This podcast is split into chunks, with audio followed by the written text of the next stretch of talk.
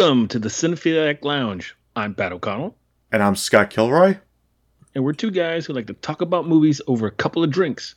Today we're talking about Thelma and Louise. Scott, could you give us a brief breakdown of the film? Sure. Warning, spoilers ahead. Directed by Ridley Scott and written by Callie Khouri, Thelma and Louise tells the story of two women who try to go on a fishing trip only to be forced on to be on the run from the law when Thelma is almost raped and Louise shoots and kills the would-be rapist. The two have various misadventures while attempting to avoid the police with the goal of sneaking into Mexico. Eventually the two find themselves being chased by the local police as well as the FBI. Rather than surrender, the two decide to drive off a cliff to their deaths. Before we get into the movie, Pat, what are you drinking tonight? I am drinking something I was unaware of. It was a recent gift from my friend Blake. It, it is Michter's Small Batch Kentucky Straight Bourbon Whiskey. Oh, I've had that. That's good. Yeah, distilled in small batches according to the Michter's pre-Revolutionary War quality standard dating back to 1753. 91.4 proof. So I'm gonna try this baby for the first time. Let's see his nose. No, I guess it's kind of like a a- amber color, like most bourbons. The nose, kind of light. The smell just kind of smells like sweet, oaky corn, but subtle. Uh, I'm gonna take a nice little swill here.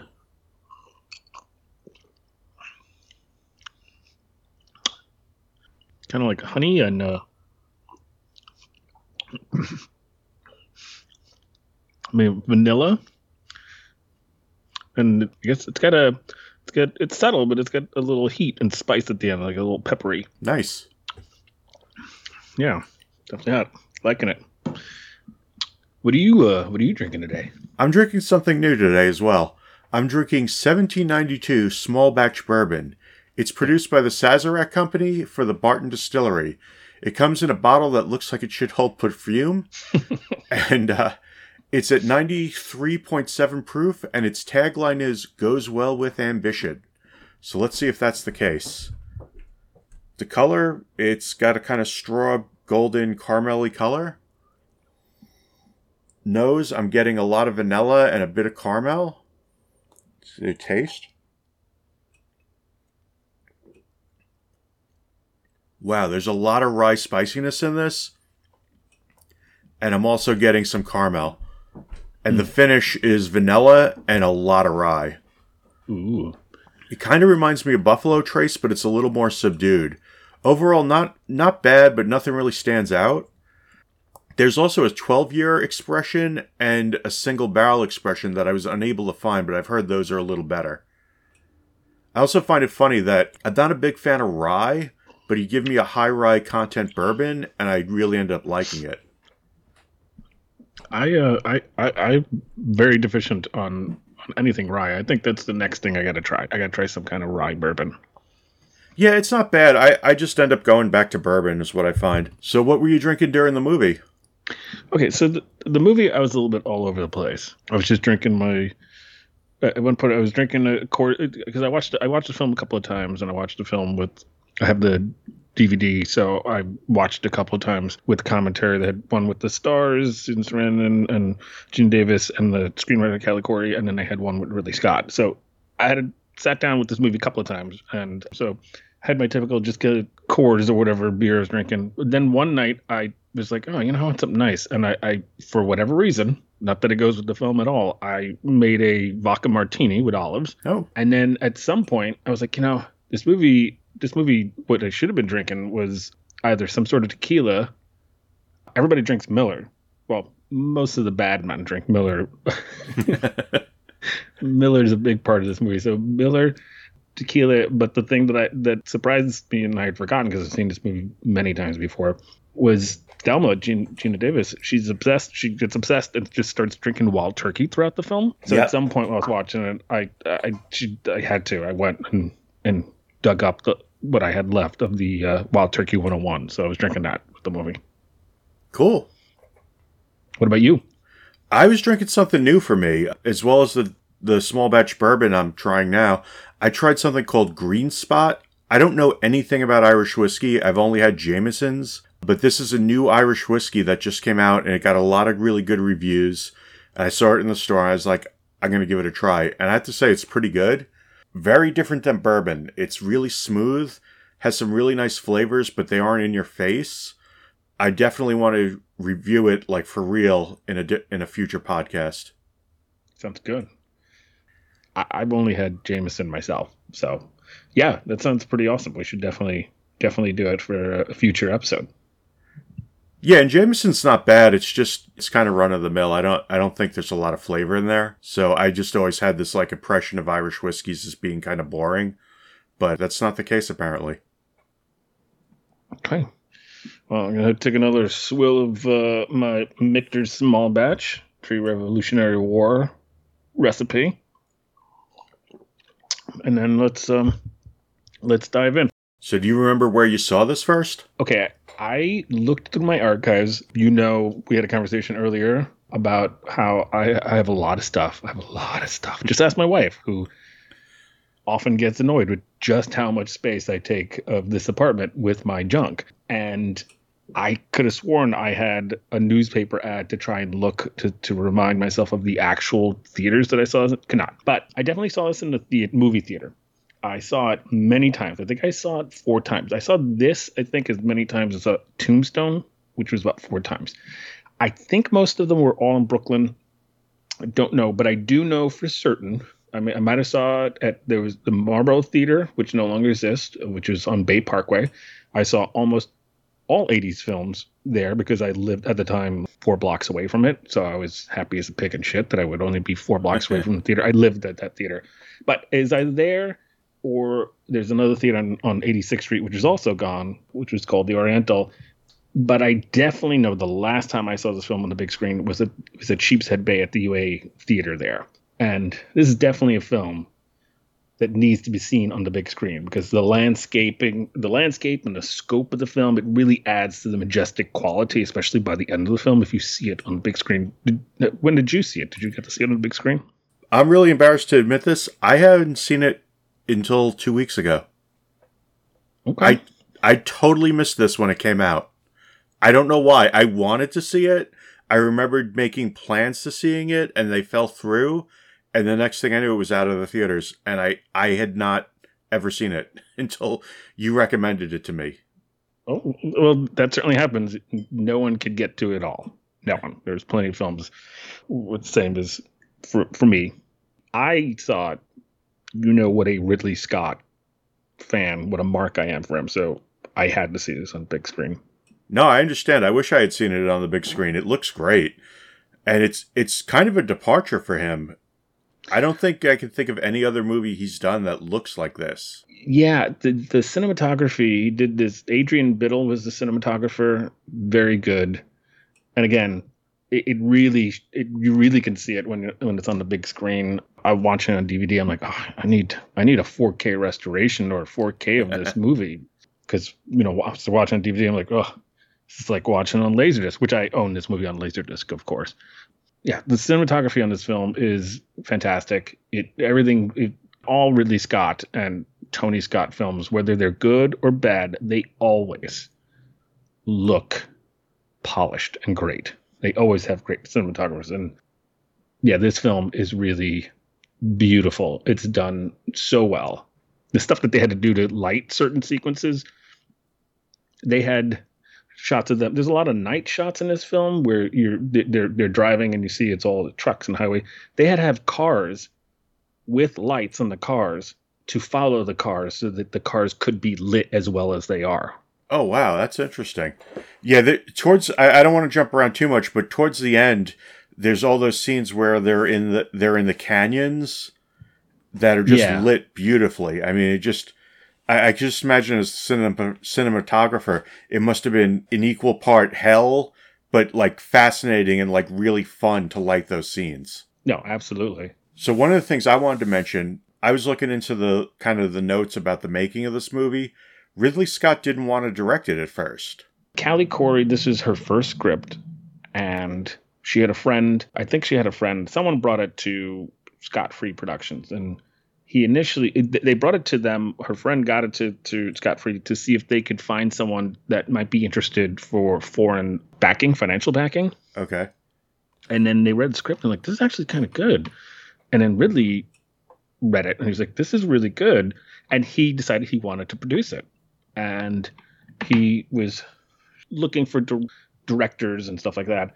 And in the there's a making of on the DVD, and he explains that he spoke to a lot of different people. Some of them, some directors, he just felt did not get the material. There were some people that he seriously considered.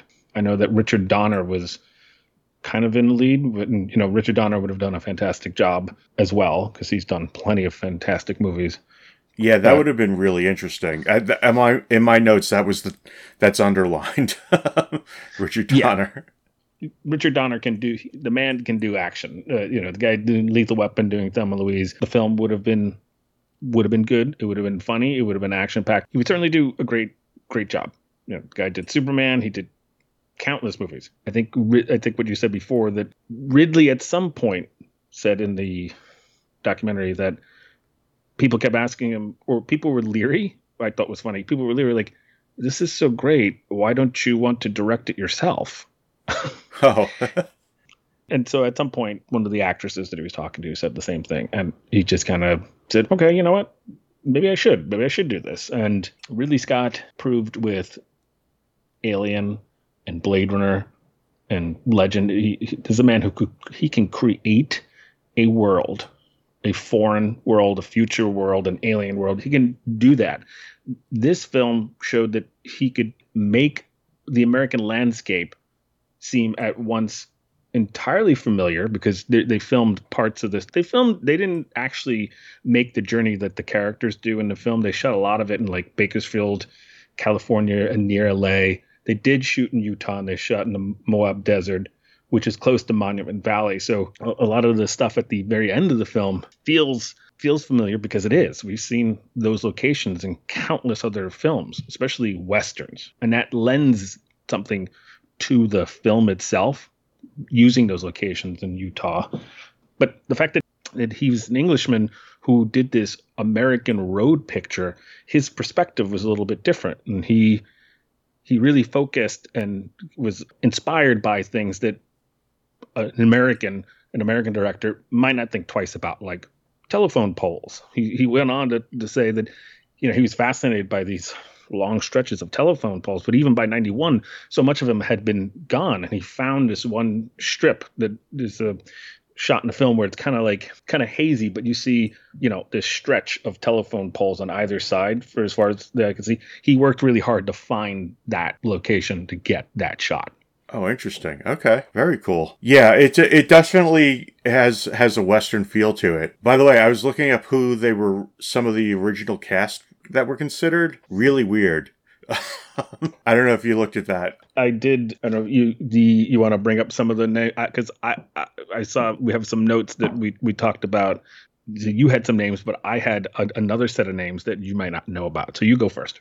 Okay, so the ones that I I found out about were Michelle Pfeiffer and Jodie Foster, which uh, that that's like the most realistic of them that I found.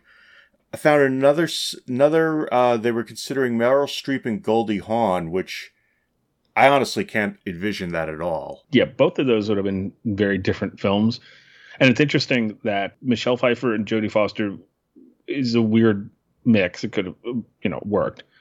What's especially interesting about that is that fell through, right? Right. Yeah. There were scheduling conflicts or something. Yeah. But Jodie Foster then went on to do Silence of the Lambs instead, which came out the same year as Thelma Louise. And all three, uh, Jodie Foster and Geena Davis and Susan Sarandon, were all up for Best Actress awards at the Oscars. And she wound up winning for Silence of the Lambs. So it's very, very interesting that it fell through for her and yet it wound up the way that it did. I mean, Silence of the Lambs, phenomenal movie as well. So, oh yeah, I think I think it worked out the best it could for film lovers. Yeah, I think you're right. So, who who were some of the people you heard about? The interesting thing that I came across was Callie Corrick in uh, the audio commentary and in the making of, she talks about how she initially, you have to give it to her, this was her first screenplay. So talk about hitting that out of the park first time at bat because the script is is great. She, but when she brought it to, when they brought it to Scott Free, the whole idea was that she was looking to get some backing because she wanted to direct it herself. And in the commentaries and making of, you can see that it kind of still eats at her a little bit because she brings up, oh, you know, I, I want to do it. If I would have done it, it would have been very different, though. I would never have had that money. Like in the auto commentary, every time something comes up, she's like, you see, you see how many like jet helicopters and that jet. If I had done it, I would, I would, that wouldn't be able, I wouldn't be able to do that scene because I wouldn't have that money. I wouldn't have that Right. money. But the thing that she brought up is she was thinking Holly Hunter and Frances McDormand, Huh. which that would have worked. Yeah, that would have worked. Yeah, I'll, I'll give it to you. That that definitely would have worked.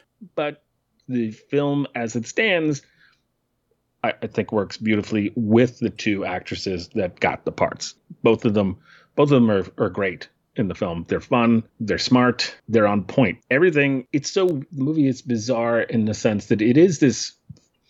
It is a very, it is a very, it is on the one hand a very mainstream film, right? Right. but on the other hand, it's not in the stuff that it's handling. You know, the one of the things one of the things that I liked about the film and was this movie at its heart. This is a '70s movie, and I love '70s movies.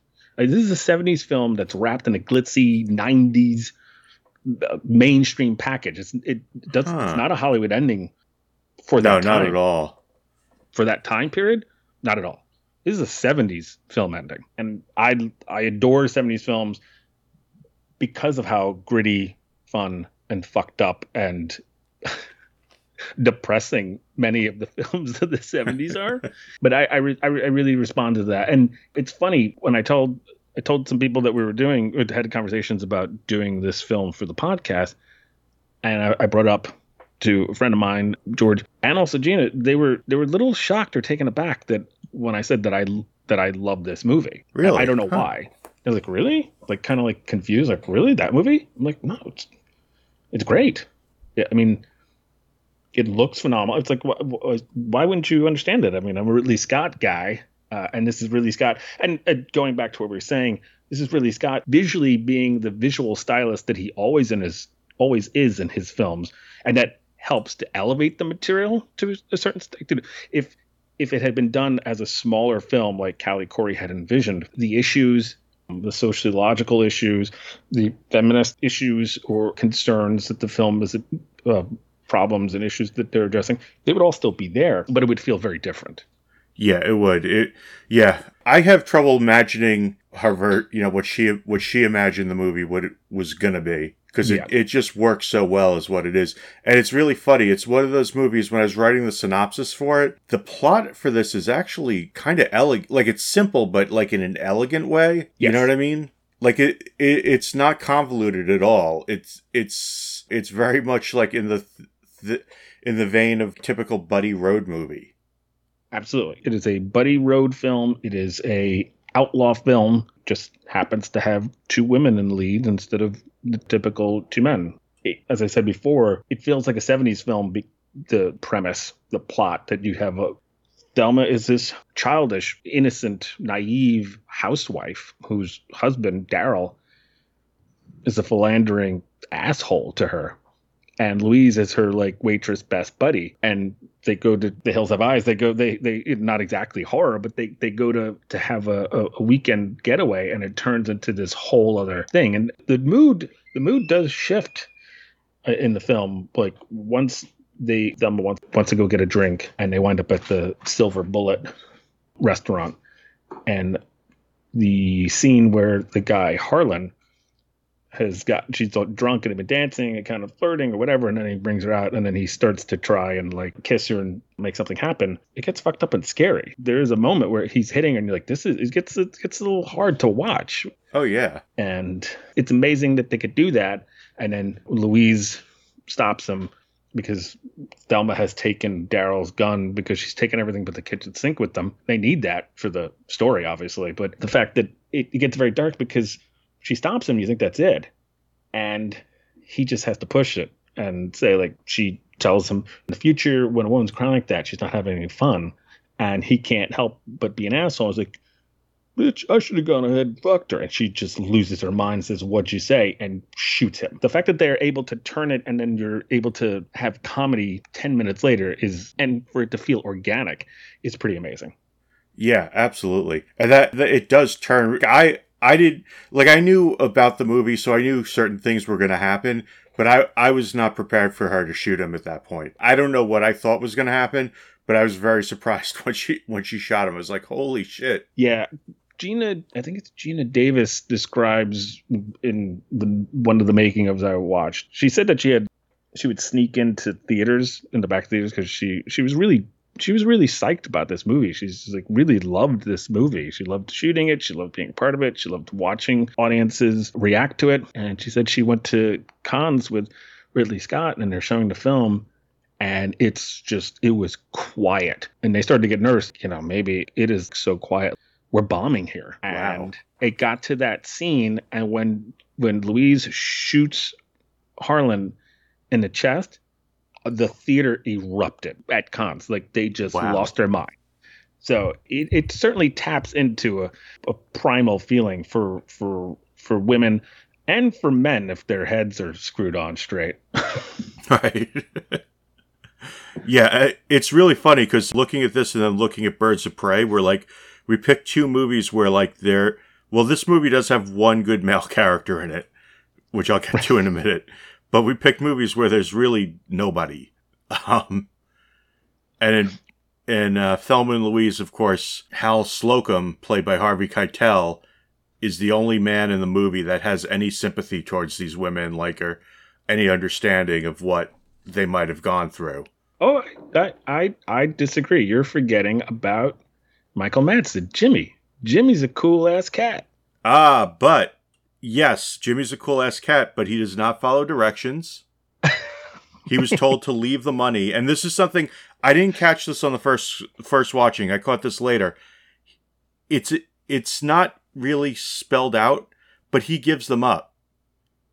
They know that he brought them he brought the women six thousand dollars because at one point Harvey Keitel's character said when they catch JD and he's got the six thousand dollars on him, he says, "Oh yes, which Jimmy had told us he had brought the women." So they could escape to Mexico. So he's not he's not as good of a guy as he as you would think. okay, point taken. I think I would have to rewatch it. I re I watched deleted scenes and outtakes as well, and I and they do have a scene of them interrogating Jimmy, and I think that they arrive at. I, I don't want to go on record. If, for the record, anyone who's a Thelma Louise expert, please excuse me if I'm incorrect. But I think in the uh, one of the outtakes or the deleted scenes, they the cops arrive at the. They figure out the amount of money that he's found with corresponds to amount of money taken out. Okay. Or something. Yeah. So I get what you're saying. No, I I just saw it, as yeah, the film as it stands, you you would have to think, well, yeah, J- you know, Jimmy Jimmy is picked up by the cops, and JD Brad Pitt's character, JD is picked up by the cops, so they figured it out from the two of them. Yeah, but but for the most part, he's he's he's not a perfect character. He's a flawed man, but he's at at his it's not like no, I know you're like, saying he's he's yeah, it's not... not like a Birds of Prey where there's no one. There, I mean, there is not one man in Birds of Prey that is worth a fucking damn. All no, no, I, I, I hear you. It's he's not that bad. It's just I I don't know. I always any any movie where there's the law involved, I I kind of slip into this like mode of um like I'm a character from Goodfellas or something. Like you don't talk to the cops. don't fucking rat. You don't rat. Snitches so, get stitches. Yeah, you know? exactly. So I saw I saw Jimmy's betrayal as I saw it as a betrayal, probably more than the normal person watching this movie would. no, I hear you. I hear you. It's a valid point. It's a valid point. But he he he does go out of his he does he does he tries to do the right thing. Fair enough. Yeah, he does. He tries to do the right thing. By the way, I got to mention one side note. As you know, I don't, I don't, the listeners probably don't know, but as you know, I'm a huge Harvey Keitel fan.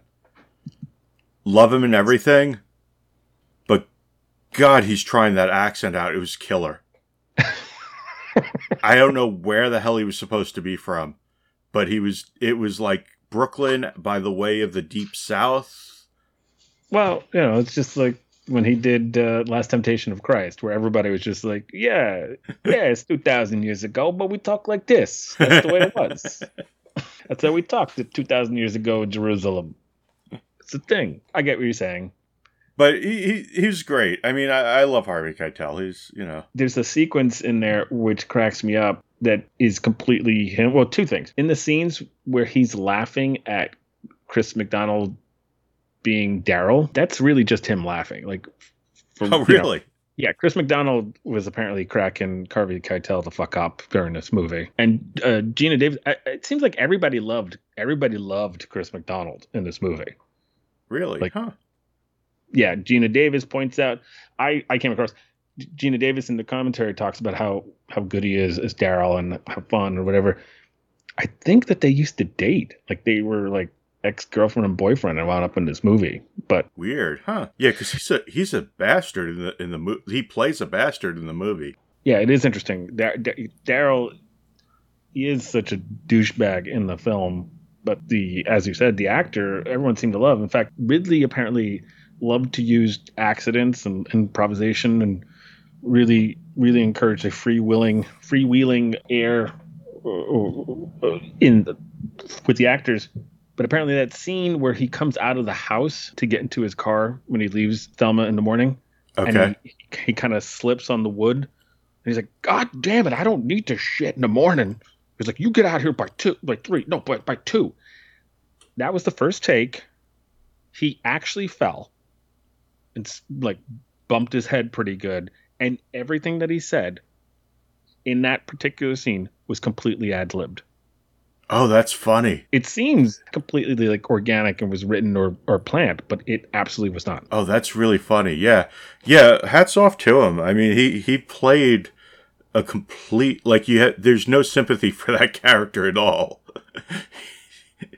He's like a jackass from the second he comes on the screen to the last scene he's in. Well, he, he he almost redeems. He almost seems like he gets it in that last shot towards the end of the film where they, they kind of dolly into him like about to cry in his living room next to that. Did you notice the the set design in this movie is fascinating and amazing.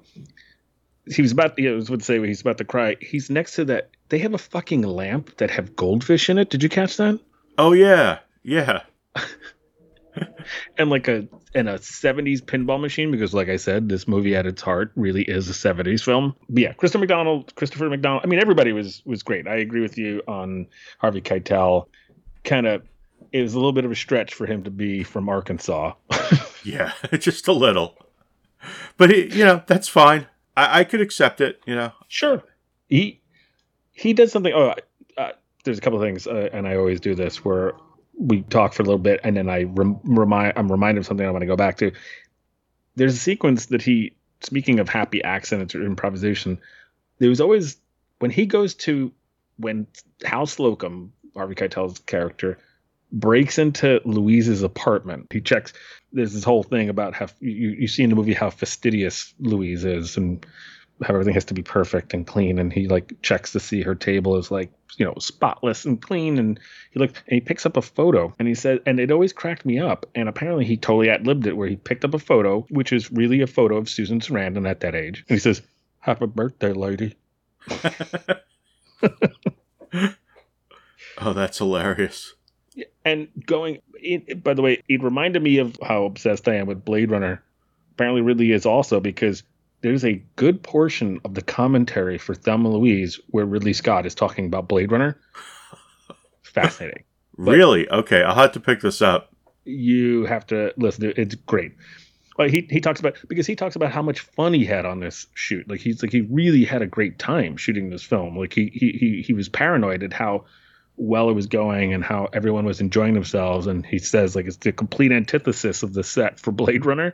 And the only reason why I'm bringing this up because you know one i'm obsessed with blade runner but two that sequence where he picks up the photograph of Geena Davis and he goes happy birthday lady. They do this audio thing of children laughing so they kind of make you think or you kind of hear or there's this weird subtle thing of somehow hearing her as a child and it something that he does in blade runner when rick deckard looks at rachel's photograph and for a split second the photograph the light moves like it comes to life and you hear sound, the subliminal sound of what the experience was or what was going on at the moment when the photo was taken. And that's also in Thelma, but he doesn't touch upon that, which I also found fascinating.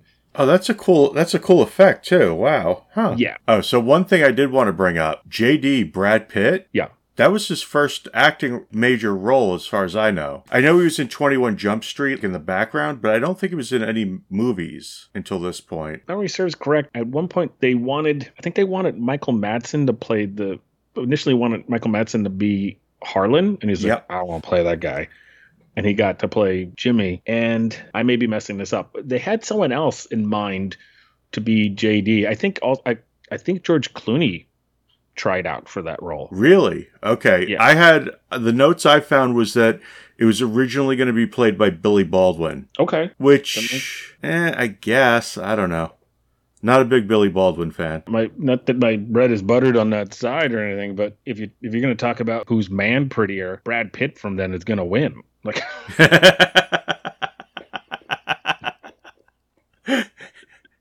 yeah, I think I mean- you're right. and that sex sequence with Thelma, you're like, Jesus, and that six pack is ridiculous. By the way, I think you know Geena Davis, I think was abs- was smitten with Brad Pitt. I, I don't blame her. Yeah, sure. Why not? And there's there's a in the making of the like Ridley Scott was like, oh, uh, at some point he's he's like, oh, we got to do this sex scene, love scene, and so he started interviewing body doubles. And Geena Davis was like, "What? Why are these people like coming to your trailer or whatever?" And Ridley Scott like describes like it was a very bizarre thing to cast that because it's like, okay, well, I was cast a body double. It, it it seemed like it was like weird. But it was like, oh yes, um, would you mind taking off your shirt so we see how you look naked? Right. Hollywood, baby, Hollywood. But Geena Davis apparently was got hip to this, and she's like, "What are you doing?" And he's like, "Oh, I'm casting body double." And she's like, "You don't need to do that." Well, hell, no, I'll do it myself. Probably because she thought that Brad Pitt was pretty attractive, you know. yeah, why the hell not? yeah, sure, why not? I saw the outtakes of stuff that they didn't use. Crazy. I read something. I don't know if it's true or not, but uh, uh, I read something really quickly. I think it was today. I came across that the outtakes of the sex scene apparently won some sort of soft porn prize. I don't know if that's bullshit or not. All right, we'll have to look into that. Well, I- it must be explored. yeah, we, we need to know the the truth behind that. but I thought he was very good. He was perfect for the role. If you're gonna have if you're gonna have the the lone drifter guy that Thelma's gonna be into, he would have to be attractive. And you have it's amazing in this film is it's 1991, and at the end of the film, I, I wrote it down somewhere. But when the cops are chasing her, the FBI, you hear their date of birth, and even though that Louise very much seems much older, and she's very much there's a at the outset of the film, it's very much a mother daughter relationship, even though they're best friends between Right. Louise and Thelma. They're only like a year apart. So there's a sequence, and watch I've seen this movie many times, like I said, four times at least in the theater, owned on Laserdisc, owned it on DVD. Seen this movie many times, but caught this time that it, or it sank in when JD asks her in the car, you know, he at some point he's asking her, "How come you you know you married? Why don't, why don't you have kids?" She she mentions that she she got married at 18, and she had been dating Daryl for four years. Right. So it's like a 70s film. It's like, oh yeah, I met him when I was 14, and then we got married. so that not really an emotionally or it, that being said, if she's 40, you could see that this why she's not as developed in her personality as maybe Louise is if she's been with Daryl since she was 14. Yeah, I, I got to tell you, there were points in the movie where I would get genuinely mad at her because she would just do something really dumb. And then I would have to kind of remind myself, wait, she's really sheltered. She's really sheltered. She's really naive. I mean, I, I agree with you. Uh, everything transpires in this film because Because she does Because something stupid. she it, she continually does stupid things or, or stupid naive makes stupid and naive mistakes which propels the, the you know the plot and the, and the story forward. But if she had if she had not done if she had did one less mistake the movie the the end result could have been different. Yeah it, yeah it was funny because I, I i kept going it was it was really funny. I would get mad at her and then i kept remembered i don't know if you ever heard uh sam raimi talk about making movies. No. And he said you can't have a movie unless someone does something stupid. Yeah i guess you're right. Yeah and it's like yeah i guess yeah i guess it kind of that tracks. Well this movie she does several stupid things. Leaving the money with jd was really hard for me to like forgive her for. Yeah. That was that was one expensive orgasm six thousand six hundred dollars worth but it seemed like, but, but judging by her face when she goes to see Louise at the diner right after, I guess it was worth it. I guess so. Um, what else? What else about the film? It might be jumping around too far, but I could tell you one thing I didn't like about the movie: the okay. end where it turned into D- Dukes of Hazzard for a few minutes, like the car chase where the cop cars are just crashing, and it. You don't like that?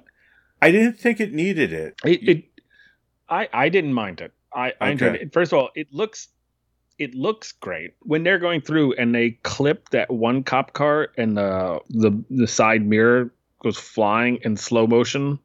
It's got some good shots in there, and the the the, the that overhead kind of crane shot where you see them going towards the top of the screen, and then slowly you see the 14 cop cars trailing behind them. I think okay. it's a way of it's, it's a way of bringing action toward another action sequence without having um people die or get shot at or something explode. I didn't mind it. Okay, no, fair enough.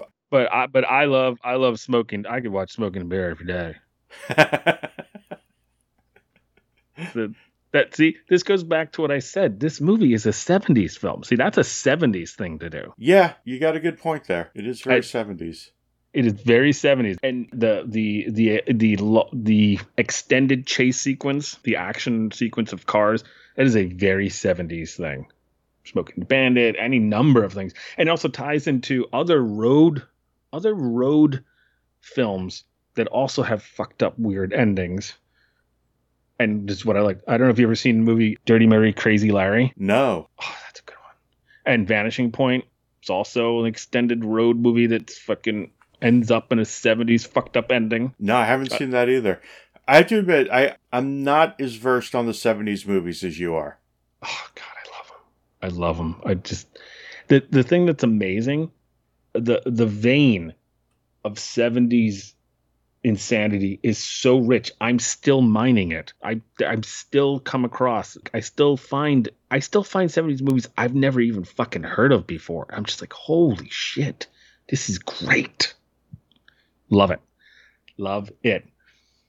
Cool. But but uh, also the other way this movie's very 70s and I love it and it's there are two sequences where it's used very well is zoom ins. This movie brings back the 70s zoom because there's a sequence when Thelma it cost her six six thousand six hundred dollars to have the orgasm and learn how to be how to be a ro- how to rob convenience stores and liquor stores from JD. Once that's discovered, and she fucking Louise loses it, and she takes control, and it's like, okay, I'm gonna fix this, and she stops by roadside, and you don't see you stay with Louise, and she's in the car, and she's been crying, and she's just all fucked up, and she's now she's in the passenger seat. You know, Thelma is the one who's driving the story and the car now. And Louise, she takes lipstick and she's about to like put it on, and she she looks she looks across the street to the house or whatever, and in the window there's this slow zoom in of this old woman, two old women. Do you remember this? No, I don't. This is weird.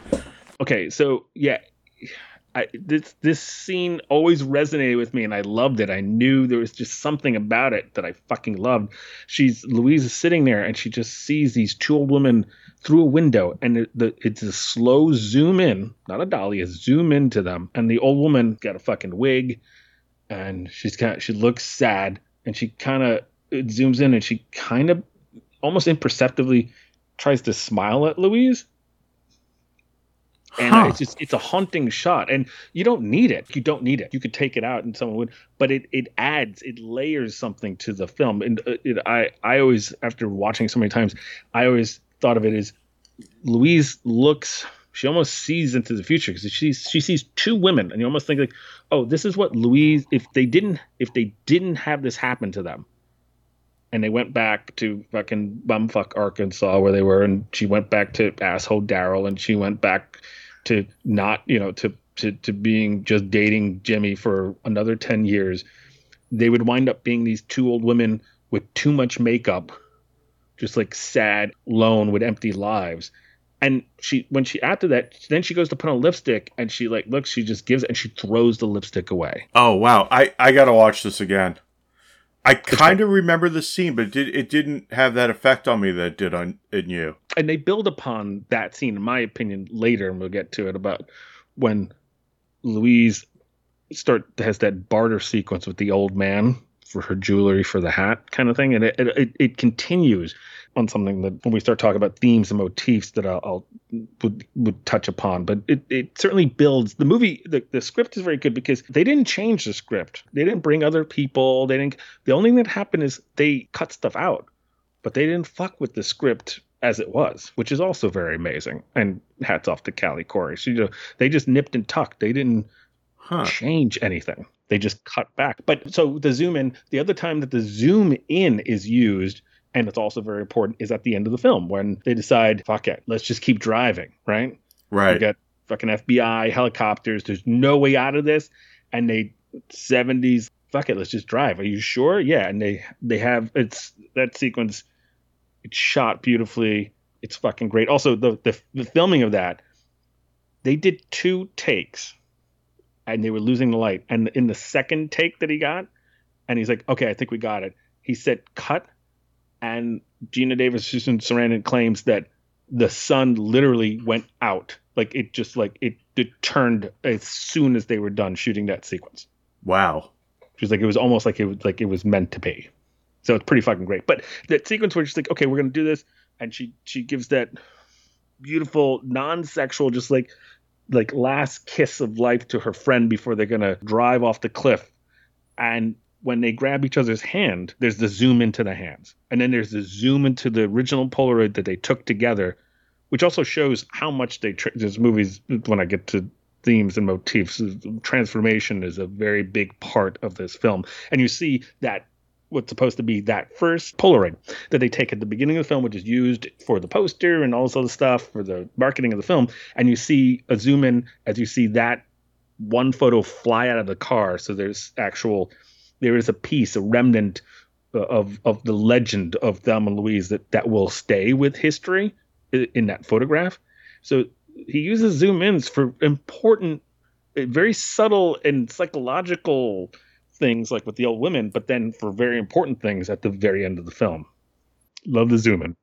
No, I totally caught the end of the film. I did not catch the thing with the old woman, but yeah, I, I totally see what you're getting at with the at the end. The other thing is, I, there's so much in this movie that I like, and I mean, it, it is a female buddy road movie, and it does it has a very modern Western feel. You know, there are two female desperados on the run to Mexico, and I also like that it, it has important and, and relevant issues and a modern feminist perspective, but it never it it never succumbs to being militant or, or diatribe whatsoever. It, oh, it managed to keep a balance. It it keeps an amazing balance between being serious and being funny and always being entertaining always looking gorgeous. The movie looks gorgeous, and the editing is amazing. There's there's a sequence. Uh, I love this the editing sequence. The editing in this film is fucking spot on. As is the as is the score. Um, I, you got to give a shout out to fucking Hans Zimmer, who has become one of my favorite guys. He's always does solid fucking work. But he this is an early one by him, and it's great. The score that he did, and but going back to the editing, uh, Tom Noble edited the film, and there's a sequence that I particularly like where following that sequence that I talked about the two old women and she throws the lipstick away and then Thelma comes running like Louise drive get the hell because she's just fucking robbed the place she jumps in and, and she's like what the fuck did you do she's like I robbed and she's like oh my god she's like well what'd you say she's like well I just walked in and I said and then fucking hard cut to Harvey Keitel, uh, uh, you know, Hal Slocum, and Daryl, and Stephen Tobolowsky is Max, the FBI guy. They're watching the surveillance footage, Right. and Thelma picks up from there. I was like that. I was like that was great. I was like editing. The editing just added to the the humor and advanced the storyline immediately. So well done with one cut. Yeah, that was very cool. Oh, the one thing I wanted to talk about, what, as I said, what I liked in, about this film or find interesting is, and I, I may have said this before, but people people are surprised that I, I that I that I love this movie so much for some reason, and and even Geena I think was was a little taken back, like you know what you know what wanted to know why I responded to this, and I and I came across a couple things like I responded to this film because it is a film about regular blue collar people finding power and freedom from the chains that society's put on them. Not just not just women. Like it is about women. But what i responded to is is is that for people in general. Uh, i mean that's what people that's what people find liberating and fun in outlaw films in my opinion. It is that freedom and then Callie Khouri, I saw, said something in the audio commentary that pointed to that. She said it, or, or or elaborated on what I thought, why I responded to this film so much. And she said it is a way of finding outlaw films are it's a way of finding justice in a world where there is no justice, which I thought was a very succinct way of of putting it. Huh. You know, part of the reason why I love this film so much. And then also Ridley also said something in his in an audio commentary that I was like, yeah, you know that that must that must be what what it tapped into in me. Is he said that in a way, the film has a hugely attractive quality. He thinks because the story and the way the film came out, which is really about freedom. Yeah. Yeah, I could see that totally. You know, we should talk about 1991 in general when this movie came out. Is there was something going on that year? There was it was really a good year for strong female leads in action films and thrillers. You know, there are a bunch about escaping or eliminating abusive and dominating men. Let's see, I have a list here. Yeah, what came out? I don't even remember what came out that year. I looked into because I remembered that obviously of the Lambs came out, and that definitely connected to this film between the Oscars, Oscar race, and the fact that Jodie Foster was, was going to be in Thelma Louise at some point. But there were a number of films. There was that Sally Field movie, Not Without My Daughter, where she's trying to escape her abusive husband. Like- oh, right. and they go back to Iran or something, and she's trying to escape from him. And then they had Sleeping with the Enemy. Remember that one? Yep. I remember. Didn't see it, but I remember it. I may have seen it on VHS. Back then, I watched a lot of stuff, stuff that I would never bother with today. Just like, ah, I don't have time for that. But yeah, so Sleep With Not Without My Daughter came out in January. Then they had Sleeping with the Enemy in February. Then La Femme Nikita, a Luc Besson film that came out in March, and that was awesome. Yeah, that was a lot of fun. Yeah, I never bothered with the TV show, but the original film I loved. I saw that at the Angelika. I think that's where I saw it too. Then oh, there was the Demi Moore and Bruce Willis one, Mortal Thoughts, was also about Bruce Willis the asshole husband and her and her friend. I'm forgetting the actress at the moment. But then of course there was Terminator 2 Judgment Day, which came out in July. Okay, that was a big one. Yep. That's a big one. And this wasn't a big, you know, particularly big one, but it still fit into a, a woman action lead V.I. Warshawski with the uh, Kathleen Turner film. Oh, was that any good? I saw it on VHS. I don't think I saw it in the theater. I saw it on VHS. Do not remember a single fucking thing. that good.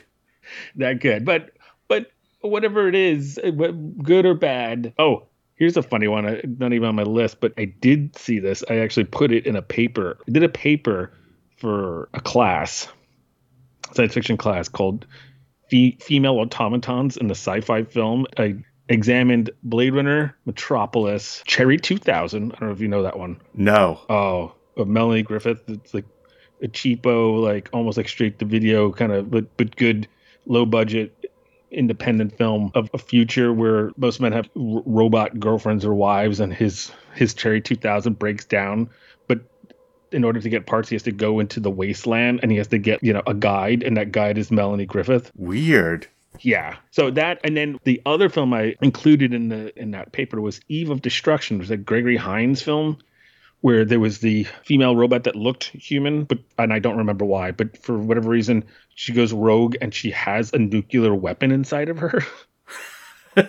As most robots would. Sure. as most robots do. Yeah. In any case, I don't know what was in the water in 1991, but I guess it it was time for women to try and have their day, uh, at least on the big screen. Wow, that's really interesting. Yeah, I didn't even realize Silence of the Lambs came out at the same year until we started researching Thelma and Louise. Yeah, and I love Silence of the Lambs. It's great. That also had its anniversary. That came out February 14th. Okay. There were a couple of notes I had about some some anecdotes behind the scenes stuff that I thought was was interesting in when I, in various audio commentaries and the making of that was on the DVD. The car, of course, is very important. They're in that car for most of the film, the 1966 Green Thunderbird, the T-Bird convertible. Yep. They had a bunch of those, but one of them caught fire within the first couple of days of shooting.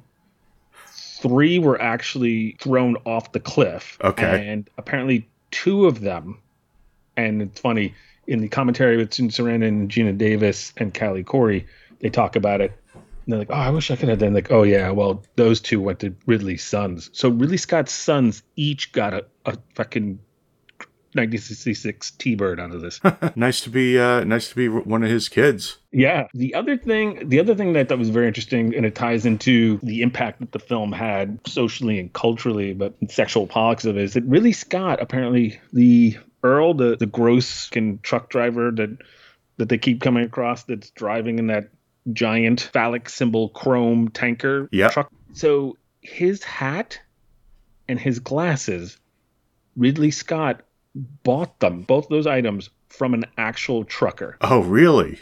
That's what he claims. He claims he saw it and he's like, I gotta have that hat. And he saw the glasses on some other guy and they didn't find it and he just he bought it off some real trucker. So he's wearing shit that actually was worn by truckers. That's hilarious. Yeah, and then also goes there's a there's this looking at this time the you know the the Earl's hat that she gets takes after they blow up the the tanker and it's kind of like uh, you know her her trophy is to take his hat and they both the both of the women have sequences where they literally take the hat like a symbol power from a man one is done by one is done by bartering and Okay. peacefully and one is done violently. So the, the truck driver hat blew up the tank, and then Thelma grabs it when they circle around him, Apache warpath, when they circle around to kick up dust. But his hat is interesting because it has an American flag and it has a pin of the mud flap girl that, that is on his back of his truck. That they're like, oh my god, why did I do that?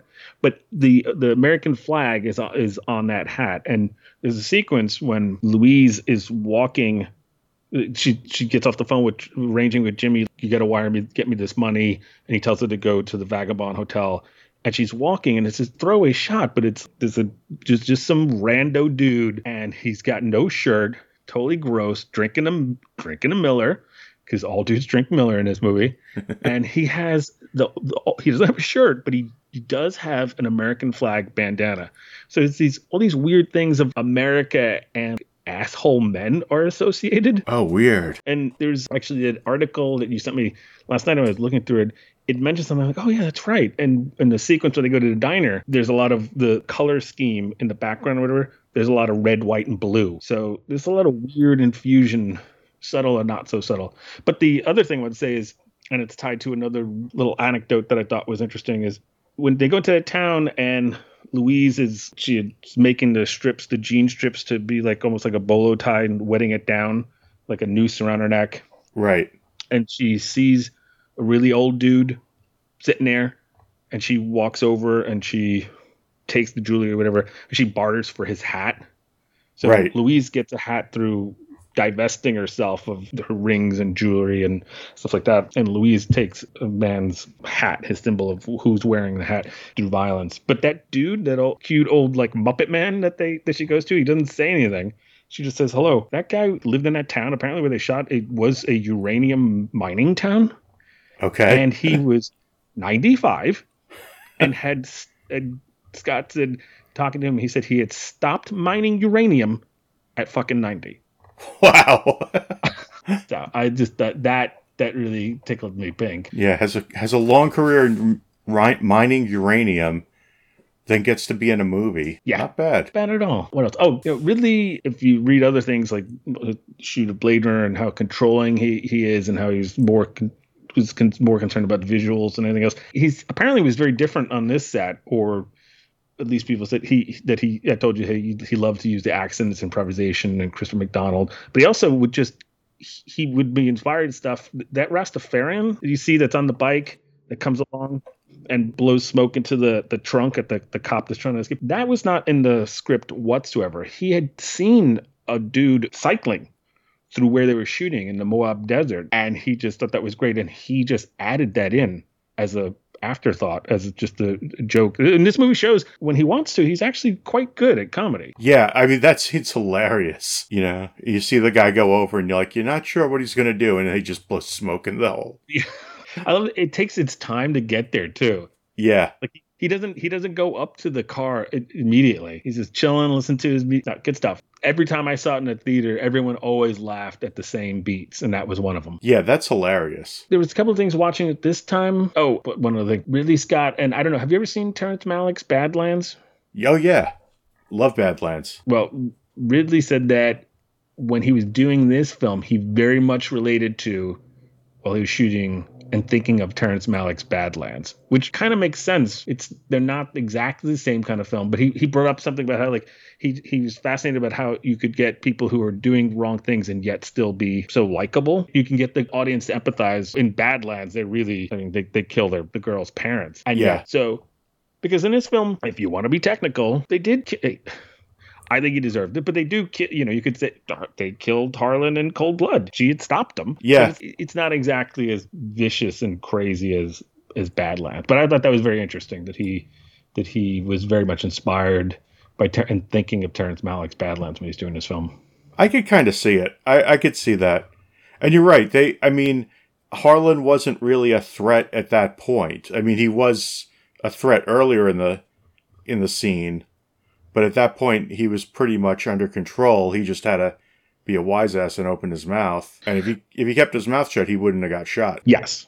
I, and it, it doesn't excuse watching the film and you realize towards the end of the film that they the film ta- gets to in my opinion it explains a lot of louise's behavior when thelma figures out that the reason why she refuses to go through texas is because she was raped in Texas. And once you know that something, and you can see that she's still not, she still has not come to terms with it because she, well, she refuses to discuss the matter even with her best friend. She's like, I'm not going to talk about that. And she shuts it down like immediately. She doesn't have a whole like crying. Like she's like, no, I'm not talking about this. But I feel that the movie, in very subtle or not so subtle ways, does explicitly talk about it. Once you know that that happened to her and you watch the movie again, I caught some what I thought were like, oh, there's, some telltale signs. So him saying that and pushing her, she's lashing out because she is, still has never gotten over, which is completely understandable but she's never gotten over what happened to her in Texas. So it is understandable, at least to me. Wasn't uh, we'll get to that later, not to some critics, but to me,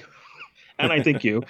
But there's a lot of there's a lot of stuff going on here that I like. When I looked at it, this is this is a a female outlaw film. It's a it's a buddy film, but in a lot of respects, it is a modern western, and there are a lot of uh, obvious and not so obvious allusions and nods to westerns like Louise's outfit at the very beginning, when they're getting to go, she's going to meet Thelma to pick her up to go on this fishing trip. Her outfit is very Western. She has she has like a very Western bol- bolero jacket and shirt and necktie, and um, she's a little more she's more dolled up and and gussied up than they become more natural as the film progresses. Going to the t-shirt, but by the end of the film, she's still just in Thelma and Louise. They're almost like uh, Lone Ranger and Tonto because Louise always has those sandals, like oh moccasin sandals, and Thelma has the cowboy boots. Oh right, yeah. Or Louise, Louise by the end is a cowboy. She's got her hat that she bartered for, and she's added the the necktie jean jacket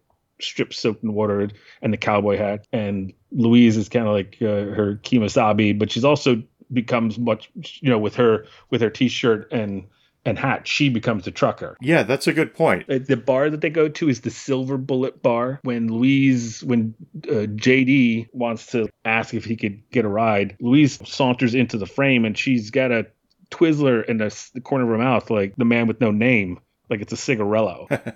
she she gets that more. She gets a very Western hero swagger once they uh, on the road and decided to to make their way to, to Mexico. And the whole the whole fascination throughout the, the film, they are the train, the railroad, the sound of trains is always around. So and, and like I said, circling the truck driver with their car like an Indian war raid after they blow up his giant chrome penis. I also a couple other things. that There's a real theme of either the inversion of sexual roles or confusing gender roles with family roles or changing roles because a parent, child, wife, father, husband, they all get jumbled and reassigned in this movie a lot by action or the dialogue. Thelma is very much she's very childlike and naive at the beginning of the film. I love that that that bit she has of she's eating the candy bar, she keeps putting in the fridge like a child, like a child hiding the candy she's not supposed to be eating, or almost like she's acting like if she's gonna get in trouble between either Daryl or Louise. And Louise asked them at the beginning, "Is he your husband or your father?" And then later, Thelma tells Daryl on the phone outright that he is her husband, not her father, and then tells him to go fuck himself. Yeah, and she definitely defers to Louise. To you know, Thelma definitely de- defers to Louise a lot, where she definitely is letting her make the decisions. Yes. So it yeah, is. she- It is very much like a child-parent relationship until towards the end. Yeah, I well up until I would say up until JD steals the money because Thelma totally idolizes Louise. You know, it's very much a mother-daughter relationship, even though they're like a year apart. Louise is like, "Get your feet off the off the dashboard," and when she's crying, she's upset and has blood. She wipes her face down, and she she she tries to. Like you would a child when she's upset in a hotel room, she's like, you know what? Why don't Why don't you go? Why don't you go take a swim? Won't that be great? And that way she can get rid of her, so the adults, her and Jimmy, the adults can talk. So a lot of weird stuff. Like Harlan asked Thelma She's like, "Oh, your name's Harlan. I have an uncle named Harlan." He's like, "Oh, is he a funny uncle?" Jeez. so, so creepy. Yeah, but yeah, there's there's a lot of versions of roles of you know either with family of confusion. There's a lot of stuff where the adults are acting childish or being childish, and that goes across the board. When JD's in the hotel room with her, when they do that hard cut, and he's like jumping out down up and down on the bed like a six year old. Right. Yeah, it's just there's a lot of stuff between children and adults acting like children. That ties to that that stuff ties into there's a, a recurring theme of role playing and transformations are also a big part or concern in the film. Uh, one other thing with the because they, they play a lot with societal roles or gender roles of when men behave like children or, or women are behaving women are acting like a man would. For instance i love that shot when thelma sees jd they see jd jd for the second time and he's lounging on that thing with the i don't know if it was a sink or whatever and there's the house in the background. It's it's a total homage to james dean's iconic shot in the George Stevens film Giant. And it looks beautiful because really makes it look beautiful. But Thelma does that weird thing of they refuse to take him earlier in the film and they come across him again and she kind of looks at Louise and she just starts doing that weird whimper like a hound. Oh yeah. I forgot about that. Yeah, that was weird. The- yeah. So I mean, I, I took it as to, just to be funny, but but then it also occurred to me watching this time is like, well, men are the ones that are typically referred to as being the hound dog or the dirty dog, like chasing after the opposite sex. And here is a scene where Thelma's physically doing that because she's she's begging her to pick up that hot dude by the side of the road by acting like a like a old hound dog. Oh, and to go back to what I was saying about role playing transformations, Thelma she starts off and she when they first take off, she she takes a cigarette which is not lit and plays act that she's smoking a cigarette. And Louise like, "What are you?" And she's like, "I'm Louise." Like she physically pretends to be Louise. So she pretends to be her. And then the funny part is that once she has good sex and once she discovers that JD has stolen her money and fucked her, fucked her over, and Louise falls apart. And it, it's almost like when a kid sees like mommy or daddy crying and they're like, oh, fuck, like I got to fix this. You know what I mean? Yeah. And that's what happens. And she all of a sudden is like, don't worry about it. I'm to fix it. And then she's the one yelling at her, like, come on, we got to go. And she told, they totally switch roles where she takes control and takes reign because of what happened. And when she sees Louise lose it, she's like, well, I, I have to step up. And she was drinking before that. But then after that is when you see her drinking and she actually smokes. Okay. Huh. But yeah, and JD, you know, in terms of role playing, JD pretends that he's pretending to be a college student needing a ride, and then he tells Thelma. There's one line that really stood out to me. He tells Thelma in when they're at the Vagabond Hotel, and he's jumping up and down, like I said, like the little kid, and she's like. She's like, oh, come on, son. She's like, who, who, who are you? And he says, I'm the great and powerful Oz. Who do you want to? so it, it kind of stuck out. It's like that one little line, which I've seen many times. It's like, oh, it's like you can reinvent yourself. You can be whoever you want to be. I'm great, powerful Oz, and then you know I could be a convenience store robber, and then he even play acts using the the hair dryer as a, or as that gun to show her the technique and stuff like that. So so it's pretty layered. That stuff is it it, it comes up a lot, and the characters, I mean, they really change in the course of like four or five days. Yeah, they go through a lot. They go through a hell of a lot. Yeah. And going back to uh, there's transformations, and it's also tied to something with Louise's trauma that she experienced that she refuses to actually speak to anyone even Thelma about. When you, you see that article you pointed out to me that two people were talking about like, oh, look at how differently they're packing. And at the very beginning of the film, you see that Louise is her fastidiousness is almost psychotic. Where she's got to put everything in the Ziploc bags and she has to clean that one glass perfectly and leave it. And that article you sent me, they they were just they took it as oh her her life is so empty that she has to do that. And I'm like, no, I think they got that all wrong. I think the fastidiousness in Louise is this desire to be clean, like almost like a Lady Macbeth kind of thing. Okay. This, this thing, this thing happened to traumatic thing happened to her. She feels dirty and sullied, and so she's when Harvey Keitel's character Slocum breaks into her house. They even have a shot of him running his fingers over her table, and they, she hasn't been there in days and it's spotless. Right. There's a lot of so, and there's also a lot. There's a lot of water imagery in this film. You ever know? You notice that the, that I didn't it, catch. It's constantly raining. When it's not super sunny, there, there's a lot of water image imagery. Where when Thelma first bumps into J, to Brad Pitt, JD's character, I don't know what the fuck he was doing, but it looks like he's just ejaculating water uh, everywhere because she bumps into him. It's just like I don't know what he was doing with this rubber hose of water at the gas station. but uh, people are, are in the rain or getting caught in the rain or running through the rain a lot. In a scene in the hotel, Louise taking showers. And that one shot when they go to the roadside gas station bathroom, and when Louise sees that tiny speck of Harlan's blood on her cheek and she flips out. Right. Yeah, I think you're right. I think you have something there. By the way, I just want to mention uh, there's an article that Pat and I have mentioned sharing. Uh, I'll put it in the show notes. It's a pretty pretty intense review of, of Thelma and Louise. No, I was gonna say it's a, like a five part series, and I think they did it. The people who did it did it as they were watching the film. So I'll add that in the show notes. It's pretty. Yeah, definitely. It, I I enjoyed it. I like the handoff between reviewers. It's very fun, and they're very funny. They've got a lot of observations. Go back to transformations and this cleanliness thing. But you know who has you know who has the most the great you know who has the the fastest transformation is that that Nazi state trooper. Huh. When they're pulled to the side by him towards the end of the film, and he's got the mirrored glasses, and Louis like, "Oh my God, he's a Nazi," and he's all like super stern, super macho, right. and then within like two minutes, he's reduced to a blubbering, crying, pleading for his life baby. Yeah, that's a good point. Huh. And that, by the way, was that was that comical transformation is the quickest one in the film. But that was the actor Jason Beghe or Beg B E G H E. That was all his idea to be reduced to this puddle of a man after starting off like he's like Johnny Law. Oh, that's funny. That is a good call on his part. Yeah, Oh no, it totally works. It's very funny and it, it works thematically with the stuff going on in the, the film. And there is a couple of things that are I, I almost think they're like visual asides or, or contemplations that I talked about when Louise sees the two old women. There's a I don't know if you caught this, but when Louise refuses to pick JD up the first time, she's like, probably not a good idea. She gets in the car and she's like all super cool and she just fucking guns the, the car full speed in reverse and goes backwards straight into the the gas station and they're talking. In the corner did you catch that there's some totally random it's it's like cartoonist machismo of commentary. There's this total venice beach muscle beach dude with headphones on tight shorts and like a, a muscle shirt and he's like a big like wrestler dude and he's just doing curls. Oh yeah i did catch that I, I remember thinking at the time, like, what the hell's that guy? Do- what the hell's with that guy?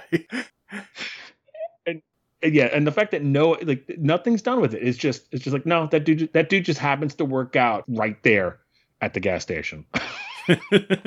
so great.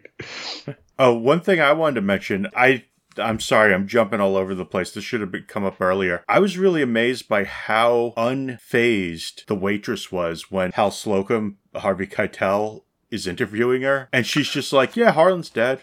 Yeah. Not only is she unfazed, there was some criticism about how Thelma's character could be okay and have sex with JD or be excited by him, but she's not the only one. Not only is she unfazed or doesn't give a fuck about what happened to Harlan because she's like, whatever. I hope it's his wife. I'm the one that Hope did it. She's telling the audience, like, this guy was a fucking asshole. Yeah.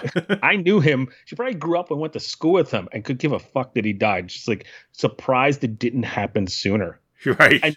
But the best part is the int- the even more interesting part is she's using the opportunity to try and kick it to Slocum. She's like, "Oh, you just kept me out. You- You're not gonna have a drink or like, come on. You, you just want to see dumb questions about that asshole." The girls are on the making this movie, they don't care. They're like, "I got, I got stuff to do." yeah, no, that's a good point. It it's funny though. It's just like Harlan was not going to be missed. like, No, I mean, and I think it comes. I, I forget. It's either it's close to the a shot of classic Ridley Scott. It's night. The concrete is wet, so it reflects different lights. There's smoke. Zip up the, the body bag. She's like, "Yep, he deserved it." really, you're not gonna get a drink with me? You're missing out, Harvey Keitel. yeah, no, she was great. Uh, he's I, I, I didn't I haven't seen J Jane. I, I believe she's in that, and she seems to have been in many films after that. But that part I got a kick. yeah, I thought it was pretty funny. I I should have mentioned it earlier. I just I just thought of it now. It's like, yeah, that was great. The reviews were had people loving it or downright pissed off. The needle was swinging so far uh, across, but and both male and female critics were vehemently praising it or panning it. The critical and cultural debate and the controversy that this film created and engendered is really fascinating, and, and I think it's a really big part of the whole mystique and the reputation that the film has in pop culture consciousness even today, especially uh, today, and it continues. It, it is an important part of discussing the film. Is just how much, just how much people were really up in arms and debating it. Yeah, and I think still to this day they still do. I mean, it's still it's still a movie you could you could talk to non-movie people about and they'll they'll have an opinion about it. No, definitely. I mean, you had Janet Maslin, New York Times loved it and thought it was great. Roger Ebert. Then there were those that felt it had strong feminist overtones. Kenneth Turan called it a neo-feminist road movie. But then you had the flip side, where you even you had people, you had critics claiming that it wasn't that wasn't the case. In her essay, "The Daughters of Thelma Louise," Jessica Enevold argued that the film is an attack on conventional patterns of chauv- chauvinist male behavior towards females. In addition, it exposes the traditional stereotyping of male-female relationships. Uh, and Los Angeles film critic Sheila Benson said that uh, objected to the characterization of the film as feminist, arguing that it's more preoccupied with revenge and violence than feminist values. It, it the list goes on and on, but it was such a big deal that this movie, Thelma Louise, made the cover of Time magazine on June 24th, 1991. And on the cover, said, Why Thelma Louise strikes a nerve. And I, I told you offhand, I, it took me four hours, if not more, to find my copy for this for this recording. But the interesting thing is that the main article was written by Richard Schickel, who wrote the autobiography of Clint Eastwood that we discussed in our Outlaw Josey Wales podcast. Oh wow, okay. And some might think, oh, well, he probably didn't like it. His article was Gender Bender over Thelma Louise. A white hot debate rages over whether Thelma and Louise celebrates liberated females, male bashers, or outlaws. And he, he starts off the article with, you know, giving you a, a taste of the different kind of things being said. It is a pan to transformative violence, an explicit fascist theme, a small-hearted, extremely toxic film about as morally and intellectually screwed up as Hollywood could get. And that was written by social commentator John Leo for U.S. News and World Report. It justifies armed robbery, manslaughter, chronic drunken driving, exercises, and consciousness raising charges. New York Daily News columnist Richard Johnson. And again, then the Sheila Benson uh, said that it has has to do with response has little to do with responsibility, equality, sensitivity, understanding, not revenge. Retribution or sadistic behavior. It just went on and on. But his take was that Thelma and Louise is a movie whose scenes and themes lend themselves to provocative discussions, and it, it did so in 1991. And I learned looking at things for this podcast still does today because he defended it. He thought that for the most part, the gist of his his article was that those those people that were really getting upset were missing the point, and he quelled a lot of what male bashing criticisms leveled at the film, and that it supported uh, violence. So ba- basically, Schickel was was saying what you and I have been talking about and agree that it, it remains an intriguing movie back then and stirs imagine stirs one's critical imagination and it continues to do so. In the same time magazine they also had a woman a female critic margaret carlson say is this her article was is this what feminism is all about? By playing out a male fantasy thelma louise shows hollywood is still a man's world. So it was a big deal then and it still is. I mean the sexual politics and or the perceived spe- sexual politics made this film the zeitgeist that it was. And I came across that uh, for the 25th anniversary, Kyle Smith, the New York Post, did an article for the for the anniversary that said, as a feminist film, Thelma and Louise fails miserably. And at around the same time, Harper's Bazaar had a celebratory 25th anniversary celebration, lauding it as groundbreaking. It's kind of it's kind of crazy. I I am more of the in the Richard Schickel camp. Yeah, I would be too. I'd agree with that. And Geena Davis points out something that for all this talk and bluster about how awful it is and everything, she points out that three people die in this movie, and two of them are Thelma and Louise. right. It's considered a great movie. It won won Oscars. It, it won Oscar for Best Screenplay. Category won a Golden Globe, Writers Guild Award. Rotten Tomatoes, it's 85% tomato meter, 7.5 out of 10 on IMDb. So it's still considered a good, a very good film. And, and I agree. Yeah, I totally agree. It, and it holds up. I, I mean, I think a lot of the points it makes are still as relevant today as when it came out. But that's interesting because you you hadn't seen it before, so seeing it 30 years later, yeah.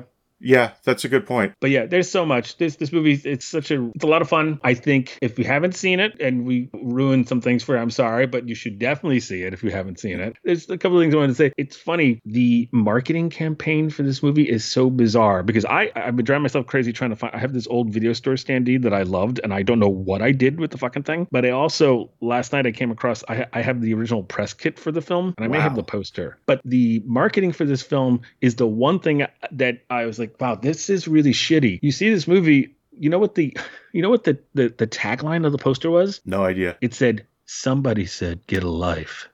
So they did. Oh, Jesus. oh my god. Isn't that the shittiest thing That's you ever fucking horrible. heard?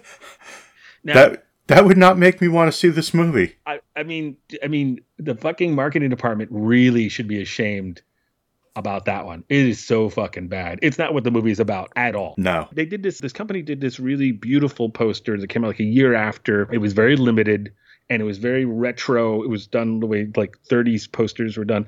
It looks great, so much better.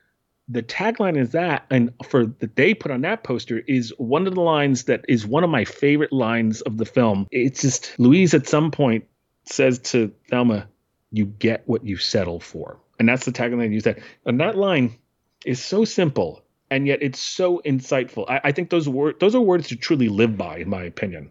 You get what you settle for because it's true. Yeah, totally true. Yeah, that's much better. Wow, that's uh, uh yeah, I did not know that was the tagline, the original one. That is ho- horrible. There is one other thing that I Callie Khouri says something in the audio commentary, and I think it's very great. And I just want to add this. I, I, have so much to say, but I, I feel like I've been uh, oral diarrhea this entire podcast. But no, it's been great. Callie Khouri said in the audio commentary, it was the most liberating thing that ever happened to me, and it untied me from every bit of insecurity or fear I had ever had in my life about trying to accomplish something.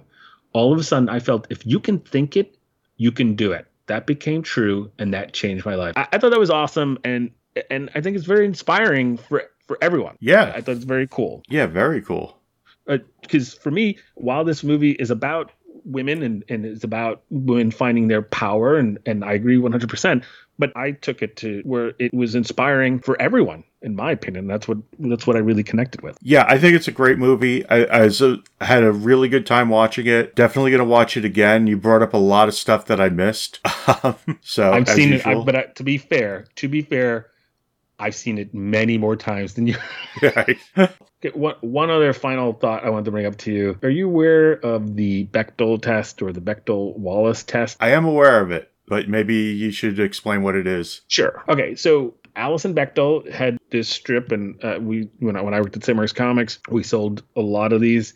It's very popular. It was a strip called Dykes to Watch Out For, and and one of those strips It has two women who are talking, and one states that she only sees a movie if it satisfies three basic requirements, and then states the three rules. One, it has to have at least two named women in it. Two, who talk to each other. Three, about something besides a man. This film, I believe, certainly passes the Bechdel Wallace test.